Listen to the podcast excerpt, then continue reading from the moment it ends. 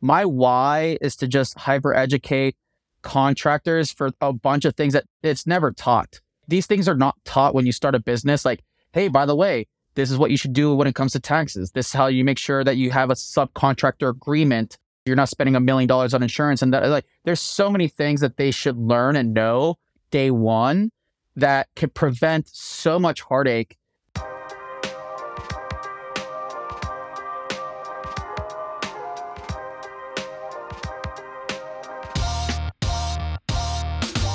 Welcome to the Construction Disruption Podcast, where we uncover the future of building and remodeling.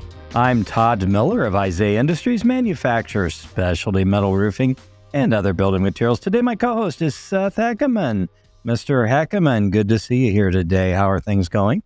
Going well. Good to see you. How are you? Doing great. So, what great news do you have to share with us today about the upcoming Metal Roofing Summit that time of year and that special event and conference we all love. Yeah, closing in on it at the time of this recording will be re- uh, released, but uh, starting to build lots of great momentum here for that end of April event we have coming up April 25th through 27th uh, here in beautiful Dayton, Ohio. But really looking forward to and, and getting lots of great response from attendees and, and sponsors as well.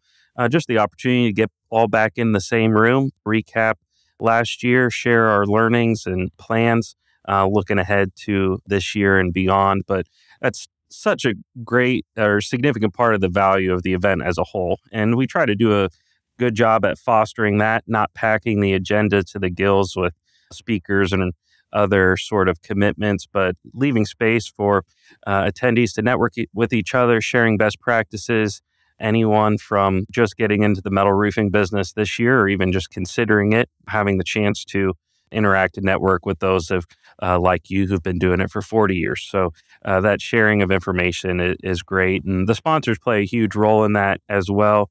We're having some great sponsors come back. Built Right, Built Right Digital on the marketing side. We have Metal Roofing Consultants, Contractor Coach Pro, some other consulting and coaching services who can be a great resource for attendees. Uh, so try to bring additional value through those connections to key sponsors to support every stage of your business and uh, help make 2023 all the more successful. So really looking forward to it. Very cool. So that is April 25th to 27th. The website where folks can learn more and register, and uh, depending upon the timing, perhaps take advantage of our early bird special is metalroofingsummit.com. And I agree with you. The networking is great. You never know whether you're sitting next to someone who sells 20,000 squares of metal roofing a year or someone who's just getting started or what you're dealing with. And so it's just great to learn and, and share. So I will share with our audience real quick. We are once again this episode doing our challenge words. So both Seth and I and our guest have been given a specific word, sometimes kind of a fun word, to try to work into the conversation as seamlessly as possible. And at the end of the show, we will reveal whether we've been successful at working in our challenge words. So I'm very excited about today's episode. Uh, I think we got a great one for you here. Our guest today is Rico León of the brand new HGTV program, Rico to the Rescue. I have to tell you, this guy is one very busy and high energy guy. He's driven by his compassion and the things that he cares about and his new program focuses on righting wrongs and bringing resolution to times when contractors have left homeowners with unfinished projects or projects of in- inferior workmanship. But on top of that, as if that wasn't enough, Rico is also heavily involved with restoration projects through uh, Red Hawk Roofing, real estate development through GOAT Goat Development, and he even consults and helps other businesses through his consulting firm, The Future Consultants. And interestingly, pretty much all of this seems to have happened since about 2018 when he was traveling from his roots in Pittsburgh, Pennsylvania to a, a new location, new start in California, and his car broke down in Denver and he stayed there. So, yep, yep. that's quite a story. But look at what this guy has accomplished in just a few short years. Uh, Rico, welcome to Construction Disruption. Real privilege to have you on the show today. Yeah, thank you so much. I mean, I love the title of your podcast as well because it is an industry that needs disrupted. It's been the same for such a long time. But then, of course, as we all know, the pandemic happened and just threw a wrench into the ways of before. And contractors, even doing the right thing or wrong thing, got into the industry. Things took way longer. It's just, it has to change now. Like we have to do our due diligence. Math is different, the pricing is different, and uh, insurance companies, how they handle things is very different. So it does need to be disrupted on our end where we have to be better. So per- perfect title. That's a great point.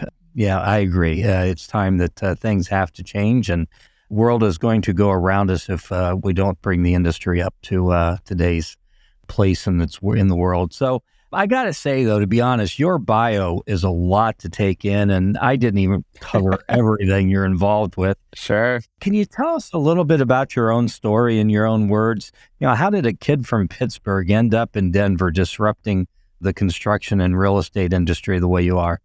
So I got my all of this knowledge and experience through working for Roto-Rooter. So I started the restoration branch of Roto-Rooter. So day one, it was brand new trucks, brand new equipment. I've talked about day one, day one of that particular branch. And I had 70 plumbers. So I was in the heart of Pittsburgh, had 70 plumbers referring just me uh, restoration work. They would call one person. I was working 24 7. I remember I didn't drink for two years because I was the only one on call, which is 24 7. And in Pittsburgh, I mean, they had old it's old plumbing terracotta. I mean like oh, we were yeah. doing tons of excavation tons of plumbing work and and there was always like on premise sewage backups like all the time every single day. So that's how i got kind of like into the emergency restoration realm. And i got paid by like the size of the claim right? Like i would file the claim. I would do all the paperwork that you know for and roto-rooter they're they're due diligent. Like it's a corporate company. So the paperwork's like this. Like now we just have one work authorization, move on. They had me sign like three Bibles worth of paperwork per claim. So I learned a lot in very little time. But I remember a lot of homeowners that didn't really understand how to go through a claim, they would be like, they turn the fans off.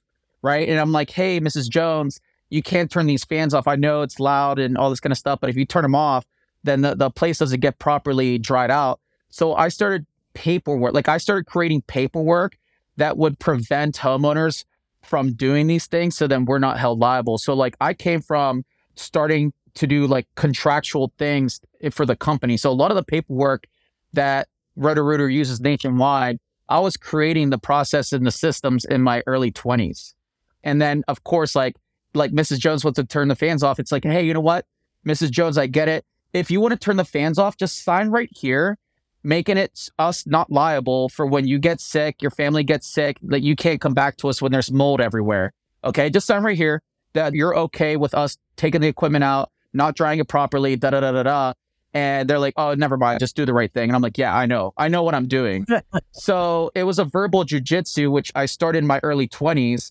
I mean, I'm fast forwarding a little bit, but I came out to Denver and when my car broke down, I was like, I love Colorado. I love Denver. Let me do what I did there here. And then I just met with all, all the big guys, all these big guys in the industry. And I was like, there's no freaking way. Like these, these are my competitors. Like I felt like an adult amongst children in my 20s out here in Colorado just because it was like everyone was so green, at least on the contractual process side.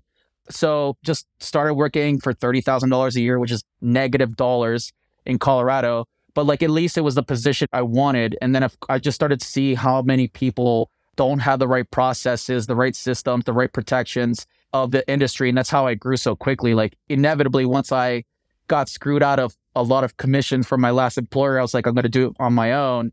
And then long story short, like here I am now. My first year with Grace Kennedy, who's my business partner, she and I did 17 million our first year by ourselves. Wow. By ourselves.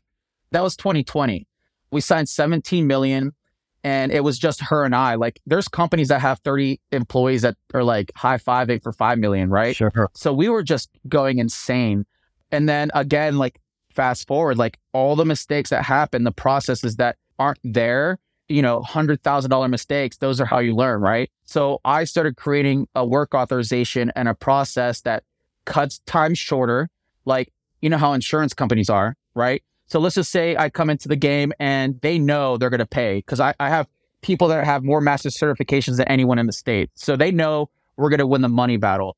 Now, what's their second thing? It's to intentionally delay. Tell me if I'm wrong. Oh, where's that check? Oh, you didn't get the check? Oh, I'm so sorry.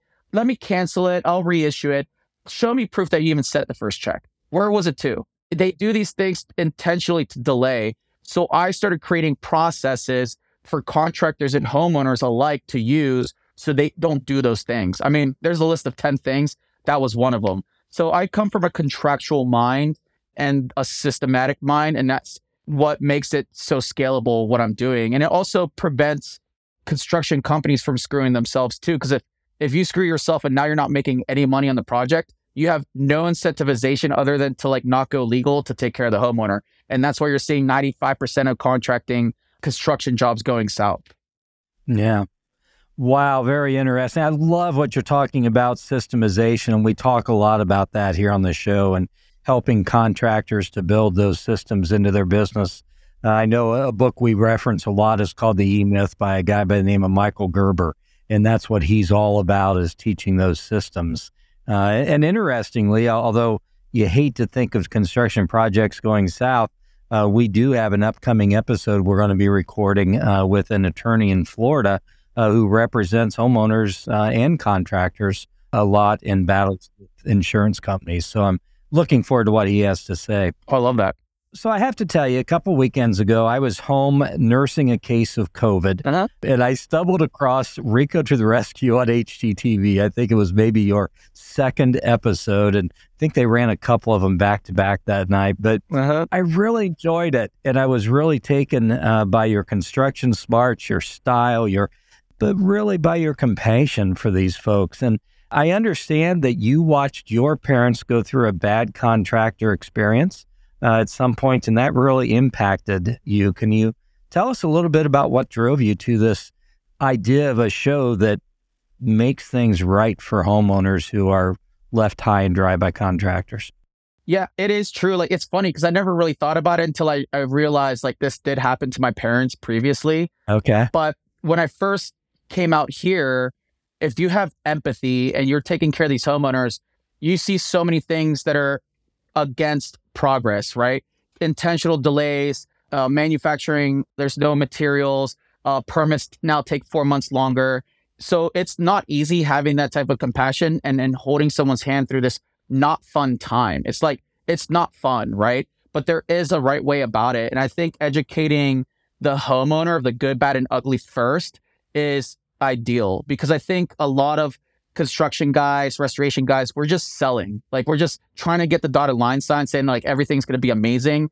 That sales guy's moving on to the next sale. And then, you know, the homeowner who heard everything that they wanted to hear now is getting handed off to this person that they never met. And this level of miscommunication where instead of just hyper educating the homeowner of the good, bad, and ugly, it could really de stress the construction and restoration companies as much as the homeowners, where it's like, hey, these are the battles you're going to have with insurance. These are the battles you're going to have with the time schedule. These are the battles you're going to have if it lasts more than 12 months and you only have ALE, additional living expenses that cover 12 months.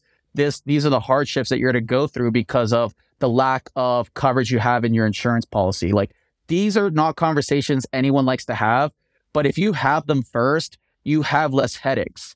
And everything I do now is like a headache to income ratio. Not all money is good money. Like I turn away work all the time because if they're not properly covered and they don't have the mindset of this is how it's going to go, they have this like fantasy land that I'm going to build them the Taj Mahal in three months. That's just not true. So just cut the whole sales pitch out, just hyper educate homeowners moving forward. And like contractors need to take this on as well, like money management. Like back of the day, like you could spend some of the money the first two checks now you need all first two checks to get things to the certain milestone before you can start collecting. Because even in Colorado, like it's there's a law that you must show that you spent a certain amount of money towards the project, and if you can't show that to the homeowner, they'll just sue your ass. So there's certain things that you have to just do with more due diligence. And, and again, like no one educated my my parents. They're just like everything's going to be taken care of. And then obviously what happened happened. So I saw like financial stress stresses us all, all of us, all of us. No one's immune to it. So I saw how they spent how much money paying for insurance and then insurance barely paying them for what the value of the, the recon was. And then the contractor taking the majority of it, saying, oh, you know, we need more money. Insurance doesn't want to give more money. And then my parents are like, shit out of luck. So it's because no one educated the homeowner. Those contractors were their contractors. But I, I don't feel all contractors are bad. It's just that these times things are different. Like a contractor needs to delegate their money differently compared to how things were before. I love that message that you're getting out there because, you know, we've been in the business and watched it, and we're all in this business where there's always a sextillion number of ways a job can go sideways. But keeping right. that communication open, you can make your way through any sort of hiccup. So being just upfront and honest with customers and walking through it together. But as soon as you're trying to avoid that conversation, everyone starts wondering and getting stressed out, and the conflict starts. Yeah, I mean, it like construction is the wild west right now, and I think the hardest thing in the world right now for a lot of people is to not t- like telling the homeowner what they need to hear versus what they want to hear. If you're a sales guy or sales female, you're just selling, right? Because we got mortgages to pay, we got kids to feed.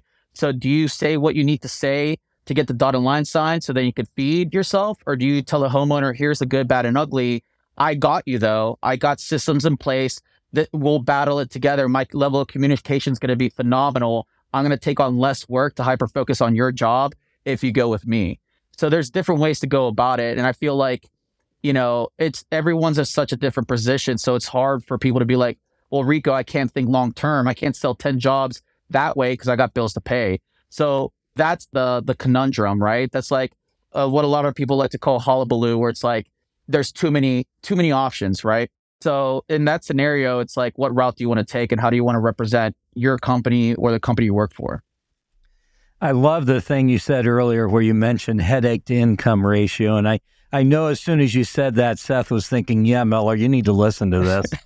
Because oh, that's funny. I have gone down that path a few times. So as I watched your show and, and kind of thinking about Rico to the rescue, I know that I live by this idea that at our cores, I think all of us pretty much want to be good people. We want to care for others. We want to do the right things. But on the other hand, when it comes to contractors who don't take care, good care of their customers, where do you think things have gone south for that contractor? Is is it a lack of funding, lack of resources for the contractor, lack of education, just over their head? Well, you know, you could introduce me to 10 different people that could build you a beautiful kitchen but do those 10 people have someone that's beautiful when it comes to money management or communication? Yeah. If the answer is no, then this is why we're here. This is why we're here because the guy the guy could build you a beautiful kitchen, but then when it's like, hey, can you show me uh, the P and Ls, how you spent the money? Uh, did you get lien waivers signed by all your subcontractors? Do you collect W nines from your subcontractors?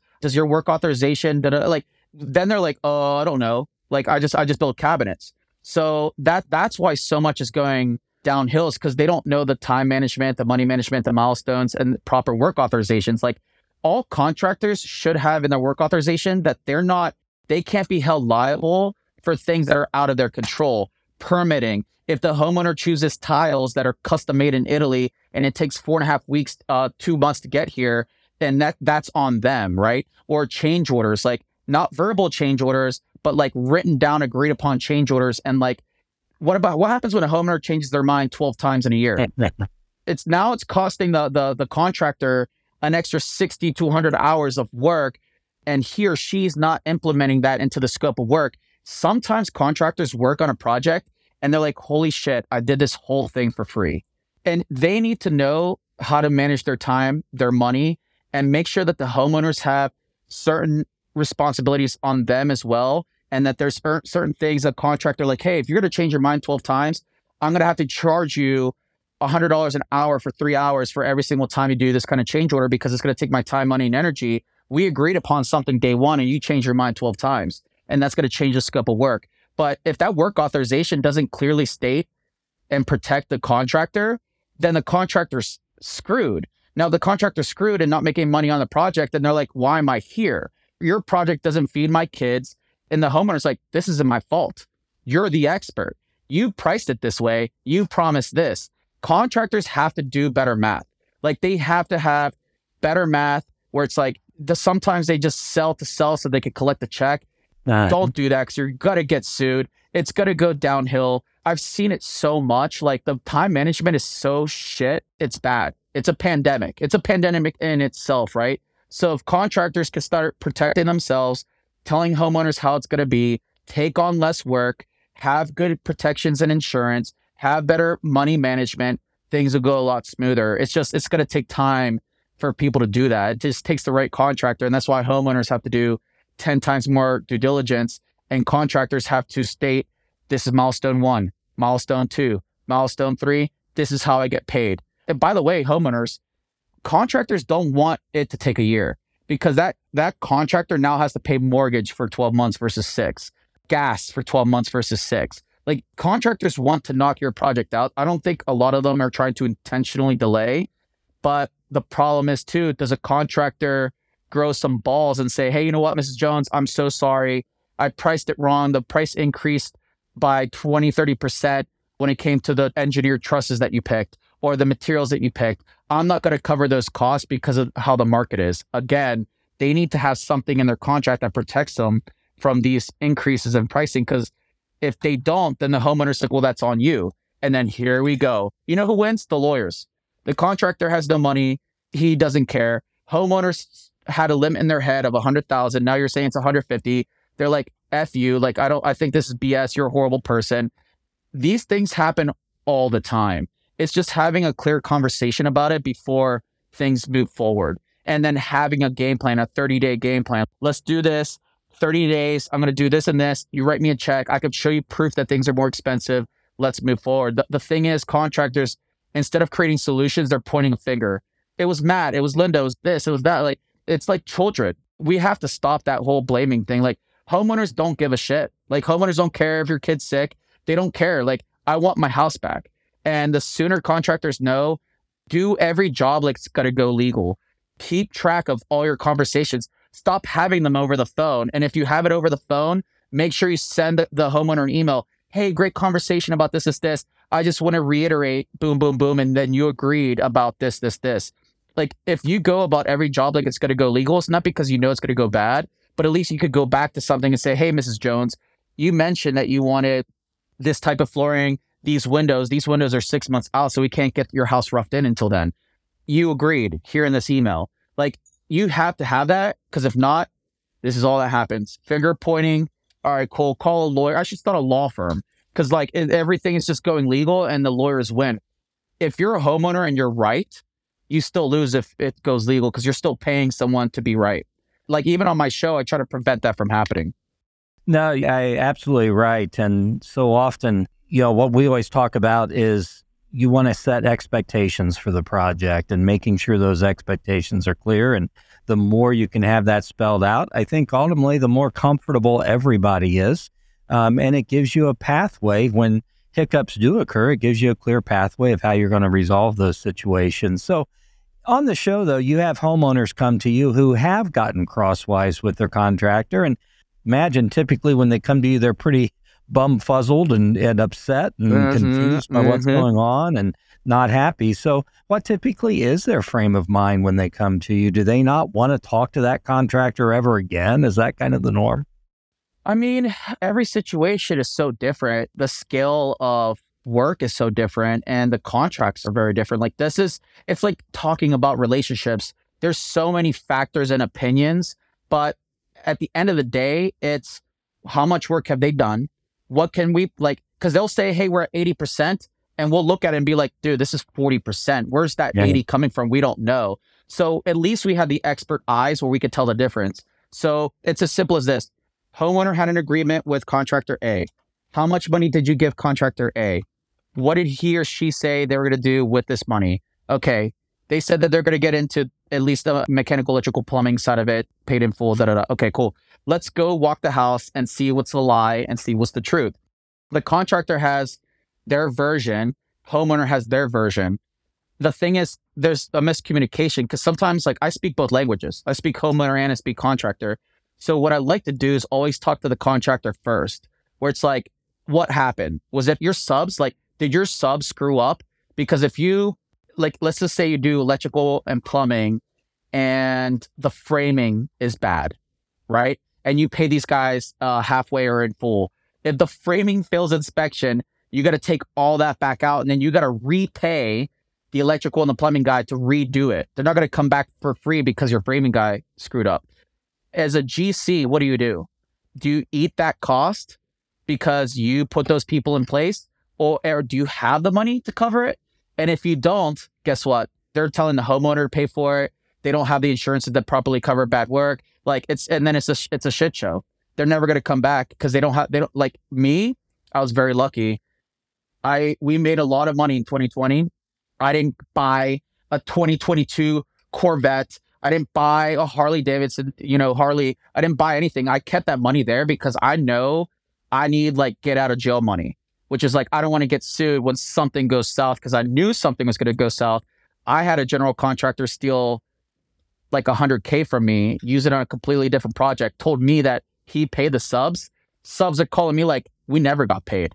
Uh, and I was like, I paid this guy in full. And they're like, yep, nope, never got paid. We're going to put liens on the property. And I'm like, WTF. Like I was, I was like, this is BS. So I had to write another check for 35K, 45K to the subcontractors. I was like, give me the lien waivers or I don't give you a check. They sign the lien waivers. Now I know that they're going to finish the project. But guess what? That's 40 that was my $45,000. Like that was money that I earned. That was for for my family, for for Grace, for people on my production team, for all this. That's money that they stole from me. So like thank God I didn't buy anything. Like I had rainy day funds and I think a lot of contractors don't. Like they just don't have the rainy day fund. They're working very hard. We're all working hard, but like how sued do you want to be? Like have money to make sure that if things go south, you could cover it, move forward, take the loss, but at least you keep your reputation. And some contractors, they just, they never have the money to fix it. So they're just like, all right, whatever, sue me. I have no money. You're going to get zero dollars out of it. And money management is the reason why so much is going south. Yeah, it all goes back to those systems you talked about. We like to have that make the problem go away money, but you know businesses that don't even know their margin in the first place and don't whatever they get paid is whatever's left in the bank account after the end of the job. It, they never build it up. Right. It starts from ground zero. And who's teaching them? And who's teaching them how to manage the money during the pandemic? You know what i mean? So that's why i have 800000 people hitting me up right now asking me to fix a 2000 problem in new york a $700000 problem in hawaii. Like i mean i'm getting blown up because there, this is happening everywhere right and I think obviously I can't save everyone, but my new goal with the show and just in general, just even with my my podcast, my interviews and anything, it's aligning the contractors with the right process systems, know-hows, and protections, and then aligning the homeowners with the right questions, how to vet, like fail safes, milestones, like also levels of responsibility that they have as well. I think once both sides are armed beautifully and things like if things go slower but safer, I think that's better for everyone. For so then you don't have all the gray hair, right? And again, like everyone wants a house done in like very little time. They want it for whatever amount of pricing. It's just you have to align those two things. You got to stop selling. Like stop selling the job, just hyper educate both sides and then move forward once you agree upon a thing. You know, I love that because both parties, both the property owner and the contractor, have the same goal. Everyone wants to have a successful project at Correct. the end. And so, you know, creating that pathway so that it's successful for both of them makes a lot of sense. I loved, I applaud you though, you know, back in 2020 and your business growing like crazy, bringing in lots of profit and, and you had the self discipline to know that, hey, I got to save this. And um, that's fantastic. And I, and I think that's something that a lot of contractors are, let me say, I have learned even from business ownership. It's all about self discipline and making good decisions you can go out there and chase every shiny new object you want and you're going to drive yourself right into bankruptcy. Yep, yep, you're going to eventually have to sell it to take yep. care of a problem. Like uh, yep. just just skip the whole purchasing part of it and just leave it in the bank for a little bit. I hear yeah. you. So you are also involved in real estate development and also consulting. Can you tell us a little bit about that? Yeah, so I do residential real estate, commercial real estate. I have a team. We do lending. I mean, everything ties in, right? This is a an ecosystem that I'm in. In fact, I was referring, not joking, hundreds of millions of dollars in construction, real estate, you name it, and even in commercial roofing, and I never got paid. Like story of everyone's life, right? I gave that guy a million dollar job, he never paid me. Well, I was referring a $35 million commercial property in Puerto Rico, never got paid. $65 million B level commercial property up north of Fort Collins, never got paid. Tens and tens and tens of millions in residential, never got paid. Tens and tens and tens of millions in commercial roofing, never got paid. So there's a reason why I have a license. There's a reason why I have a brokerage, my own consulting firm, my own roofing company. It's because you that circle has to be small. Like people love love it when you give them work, but then they don't want to give you that check. So that's why I own all of my own companies. But on the development side, work, working with a lot of hedge fund companies and investors is very interesting. I have a lot of relationships with like prefab companies all over the nation that are doing things that are ins- insanely innovative. And I won't like mention too much, but I came up with two different ideas about two years back that these companies implemented. One was to have pre engineered mechanical electrical plumbing, pre boxed. So like there's places that send the house, the shell, but none of the finishes. There's some people that do it all. There's some people that just, you know, just the shell, not even anything else. Some people are just foundation, vertical, horizontal. I started reaching out to these prefab companies years ago and I said, like, the trades are going to start charging so much money, uh, rightfully so, professionals. But like with for materials, that's a cost that we could cut down because they wanted me to do like 300 homes in Lakewood. I had like 1,000 home deal in Dallas that they wanted me to do and I wouldn't take it on. I would not take it on only because I know that type of liability. It's not worth the millions of dollars that I would have made until systems and processes are in place. So I told them, I was like, if you get the mechanical, electrical, plumbing pre engineered and sent out, that would save us so much time, so much liability. We can start knocking out properties quick. And they're doing it now. Uh, another thing that I told them is like, we're getting dumber. We want things to be easier, right? So I said, hey, like there's a shell that they send out and every piece of wood has a barcode on it. So like when you scan, like if you just get like lost in a build, you scan the barcode and there's an app that shows you exactly how to install it, how long it should take you according to the code of where you are building it, whether it's Denver, whether it's California, whether it's Utah, Florida. So like they're creating systems to make things plug and play. That's what I like. I like systems. I like, I'd rather train 10 GCs and 100 tradesmen and get 2% of a multi, multi hundred million dollar deal than make seven to 10%, physically do it myself, take on the liability and do that same thing. So I like the processing side more, but they're doing insane stuff. Like I can't mention names, but like I've been in insane gangster rooms with people like these hedge funds and you probably know they're the big guys and we're in this round table and they're like manipulating the politics in South Africa so then they could monopolize the quarries and then use the shipyards off of South Africa that are purchased with shell corporations so they could save themselves like a hundred million dollars a quarter in materials. I mean, this is like gangster badass stuff that they're doing. And they were doing that long, long, long, long time ago.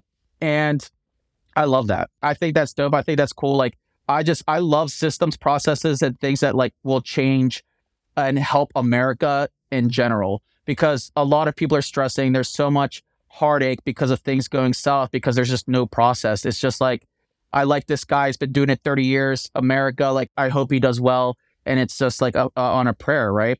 So I think the industry's been ripe for change. I don't think there's been enough innovation but now people are starting to implement that innovation. I think it's going to be for the better. Very good. Well, I'm going to switch gears a little bit and ask you a little bit different question. So, you are the only Latino host on an HGTV program, and I, I think that's pretty cool, especially considering that Latinos are such an active and vibrant part of the construction industry. Can you reflect on that a bit and what that means to you to have that honor and that distinction? Yeah, you know, I saw that article and I was like, there's no way that like I'm the only one. and I know there's gonna grow. I know there's more people, more Latino hosts coming for sure. But yeah, when I saw that article, I was just shocked. But you know, obviously, like it's an honor for someone to to write that article. and I'm definitely going to represent uh, the Latino people very well. But yeah, I mean, it's again like being able to speak Spanish fluently helps in construction for sure. But like, I don't know how much you guys talk about insurance companies, but insurance companies take advantage of people that English isn't their first language. This happens all the time. So it's three times more work for me to help people that are Spanish speaking because they don't understand the language. Wow. Right. So I'm hoping with the show and just the culture in general for more and more people to help that culture not go through these hardships because it is 10 times harder. Like people do take advantage of people that don't speak English as their primary. So it is one of my biggest whys, which hopefully throughout the years it'll grow to a point where it's not an issue. But yeah, it's it definitely an honor to have that label. I don't think that label is going to last very long. I think there's definitely a shift in in things, and and you'll see more Latino hosts out there. Very cool. So we think that a lot of the members of our audience here, Construction Disruption, are kind of getting started out in their careers. You know, it might be design, might be construction, could be remodeling. What advice would you have for someone who is just getting started in this industry? Best advice would be protect yourself. Like have a strong work authorization. Like I started my company by selling everything that I owned. I had like a PlayStation and my motorcycle and all that kind of stuff. I started my website was like horrible. You know what I mean? But that's where you start, right? Sure. I would just always take on less. Like take on less work, hyper focus on closing those deals so you can have happy customers. Like a happy customer is going to spread the word to two, three, four, five people but an unhappy customer is going to spread that word to 100 people. And if you, that compounds, so if you do math, you're going to realize it's better to hyper focus at the beginning on your reputation. Like get those five star reviews, get a nice business card, get out there, and don't always ask for the business. Like learn how to help other people first versus gimme, gimme, gimme, gimme, gimme. Start to just take care of people naturally. Like work a nine to five, pay your bills every hour that you have after that network, build a good reputation, start connecting people. Don't ask for anything in return.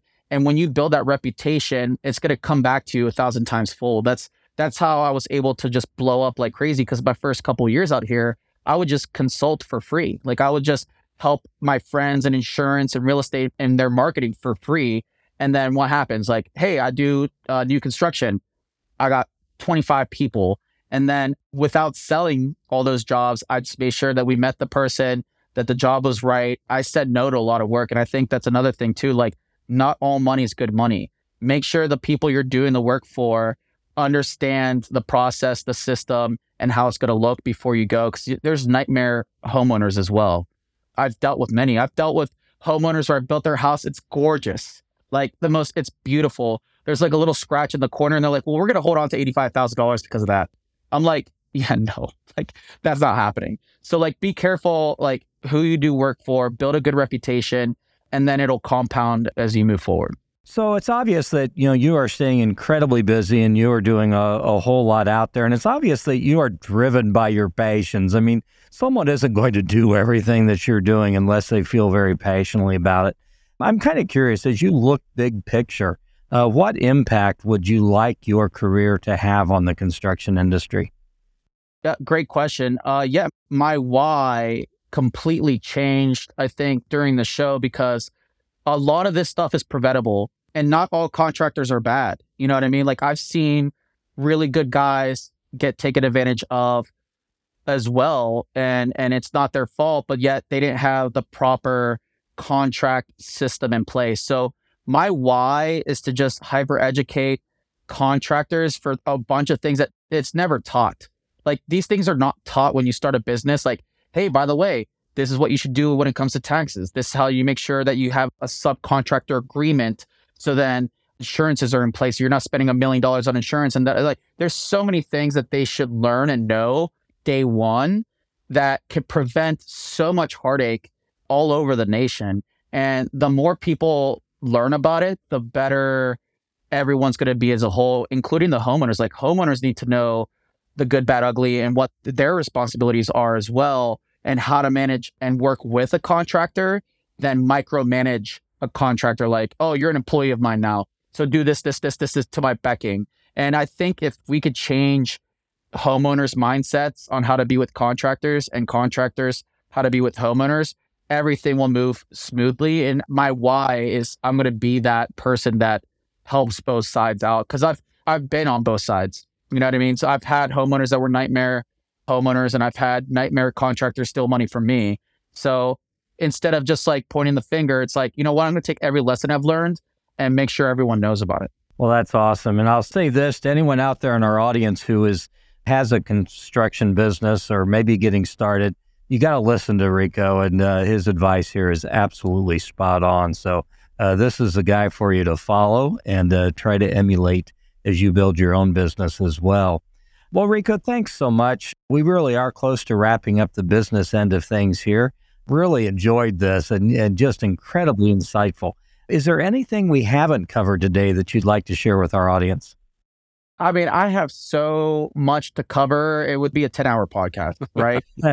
we might have to do another segment down the road. I think one of the biggest things is the insurance side. Like in the future, let's definitely cover the good, bad, ugly of insurance and how homeowners and contract. Because the thing is, now you got mortgage company, insurance company, a homeowner's never gone through a claim, and then a contractor, and then like five other contractors that got brought in out of nowhere. So that's a mess. Like that's never smooth. I think there's only been two jobs that like the check was written of what we wanted, and then it was amazing, and then we got house done like so fast. I'm pretty sure those adjusters don't have jobs anymore.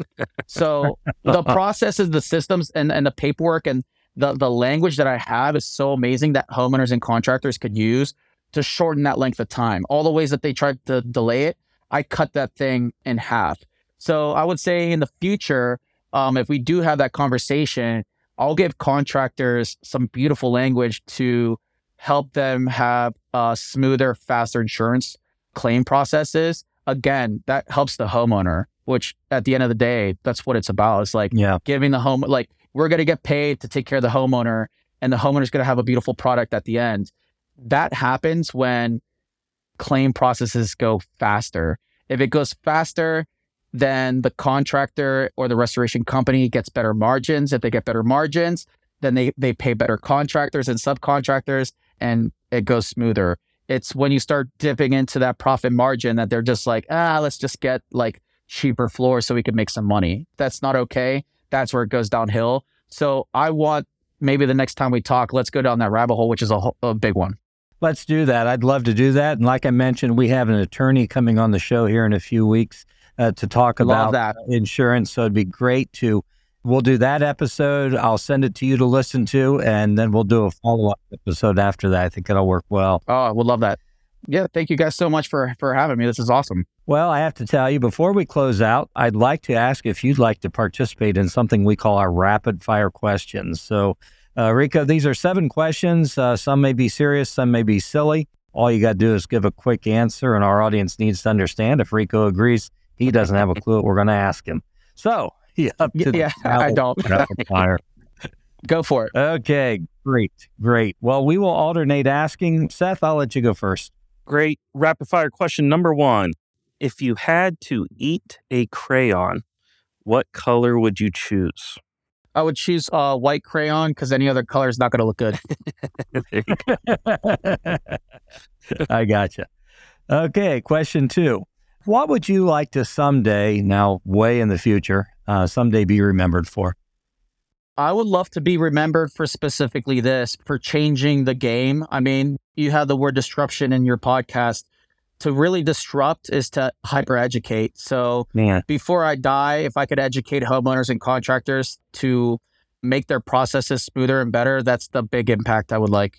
Awesome. Awesome. Question number three Name a four letter word that starts with the letter B as in boy.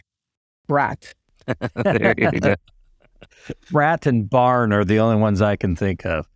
Okay, so I had to ask you this question. So, what really motivates you the most? Is it this passion to change things, or is there something else that really moves you? No, the the it's anger. Oh wow, anger is the reason for all of this. Anger is the reason.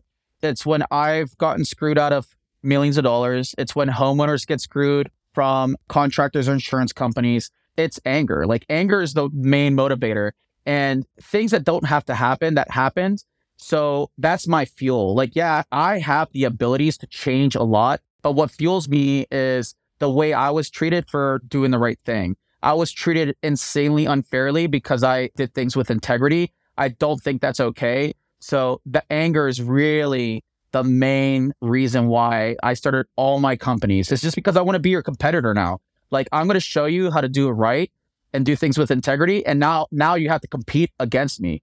Good luck. Like good luck. So it's anger versus anything else. Oh, I love that. Awesome. There you go. Yeah, construction justice warrior or something like that. That can be your byline. that's, that's a, the spin-off show for sure. Next question. You find yourself in the middle of a zombie apocalypse. Who do you want on your team?